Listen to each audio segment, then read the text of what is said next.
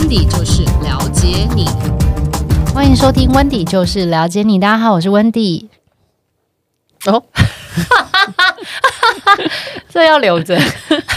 嗯，哎，我们录了，我们录了五十多集，你第一次漏拍耶？没有，刚才看看着那个，想说这个这个女生是谁？你写健身房的女生，然后我在想是谁？你为什么帮我破梗？请问你好，我是路人甲。OK，好。欢迎路人甲再次加入我们的 聊天对谈当中，延续了诱发外遇主题。然后我们今天要来进到的是生命数六号人，几号人的算法就是你的戏元出生年月日全部的数字加起来加总到最后的个位数，那你就是那号人。那如果你加起来是六，或是什么三三，或者是四二二四，就是你把数字加起来是个位数是加总到最后是六的话，那你就是生命数六号人。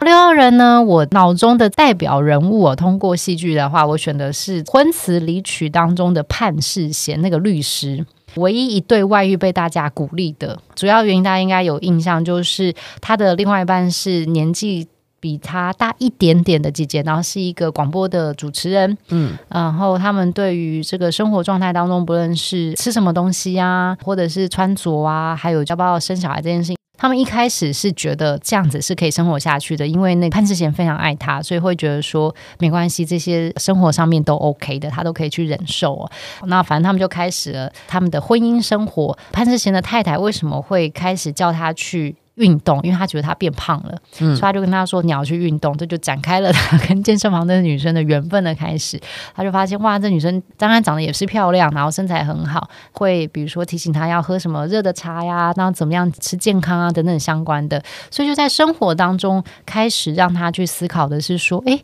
我的婚姻关系跟我的家庭生活当中，我好像。”越来越没有感受到结婚的好处，或者是说小夫妻之间的甜蜜。好，那我们来看一下哦，生命数六号人在感情当中的一些目标期待。我觉得六号人在一段关系当中啊。你们的脑中其实有一个属于你们自己的天平，然后你们会计算和记录着自己的付出、对方的付出，还有你收回的比例，大概是不是一个平衡数？我觉得这不是说你是一个爱计较或者是付出的时候都需要回报的人，而是你期待自是能够被理解和被珍惜。对方理解你和珍惜你的时候，你就会愿意继续给，愿意持续的跟他在这段关系当中发展下去。我自己觉得六号人是在关系当中最愿意付出也最重承诺的人。但是不要忘记，我觉得在每一段关系当中，即使你愿意无条件付出，但都不代表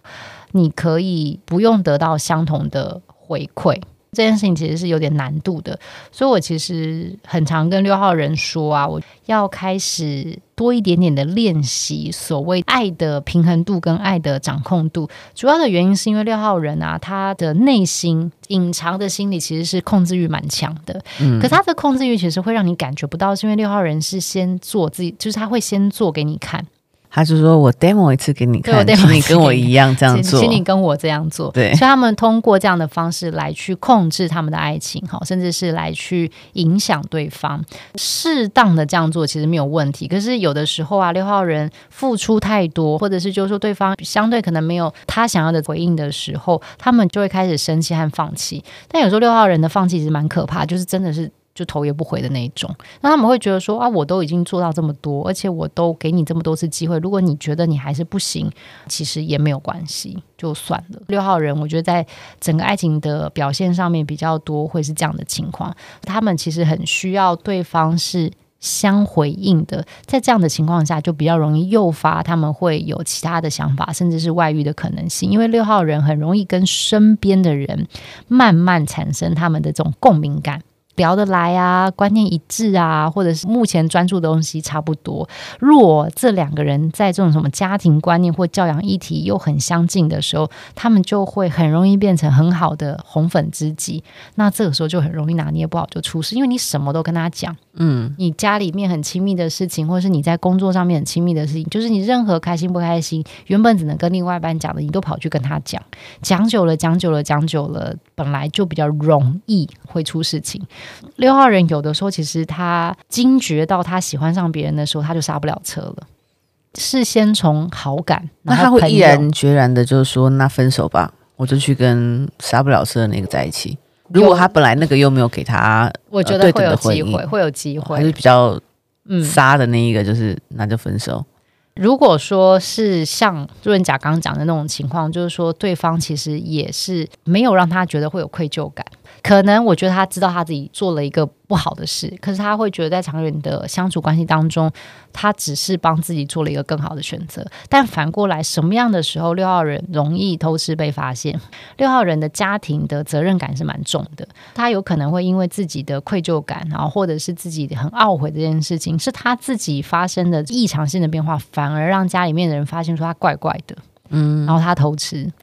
所以六号人有的时候比较容易是因为自己的愧疚感而被发现。如果你要拉回六号人的时候，其实真的可以用一些小孩的力量，或者是多一点家族的聚会来去把对方的心重新再拉回来。那我可以用小孩力量，但是我还是没有对六号人像他对我那样子吗？我们之间是有小孩的，嗯，然后六号人就 demo 了，他说他想要在一段关系里面要有的样子，对他对我很好，嗯、他帮我 surprise。我还是没有这样对他，但是我用小孩的力量把他呼唤回来之后，我还是过我原本的那个样子。哦，那那个终究都还是会出问题了。OK，嗯，如果你是跟六号人在一起，某一个程度去用双方可以想要跟理解的方式过生活，不论是婚姻或关系，就是都是各退一步，然后重新变成一个零点五加零点五的一。所以你一定还是要去牺牲，去配合对方。那因为双方如果都愿意牺牲和退的时候，这个才叫做真正的关系相处。因为如果说都是不改变，然后要对方完全性的配合，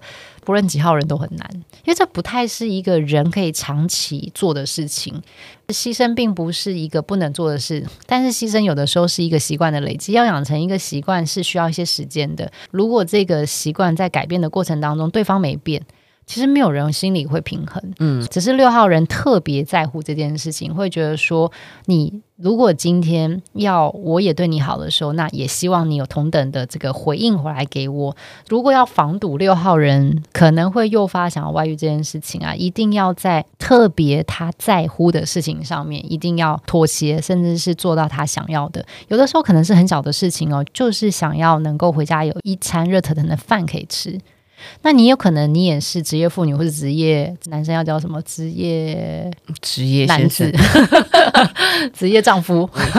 职业丈夫，所以可能你也很累，然后你可以跟他写沟通的说，那要不然六日我煮给你吃，然后一到五怎么样怎么样的，就是你要去观察六号人他的点。然后在某几个他无法妥协的状态下，你妥协，这样就有可能能够降低，哦，降低他因着跟红粉知己的共鸣感而忘记了他跟你的爱情。以上呢，就是我们针对生命灵数六号人。来跟大家分享他们在感情当中的期待，以及遇到什么样的情况会诱发他们会有想要外遇，甚至是跟另外一半提出分手的可能性哦。针对以上的内容，或者是爱情相关有其他想要聊的主题，都能够在 Podcast Wendy 就是了解你当中讯息给我们，或者是可以在脸书和 IG 上面搜寻温蒂姐、Wendy Sister，都能够通过讯息的方式告诉我们。我们也会收集大家的题目，在未来的集数一一为大家解答。